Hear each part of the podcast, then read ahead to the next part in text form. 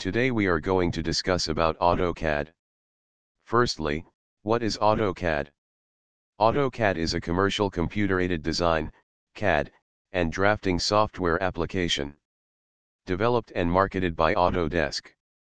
AutoCAD was first released in December 1982 as a desktop app running on microcomputers with internal graphics controllers.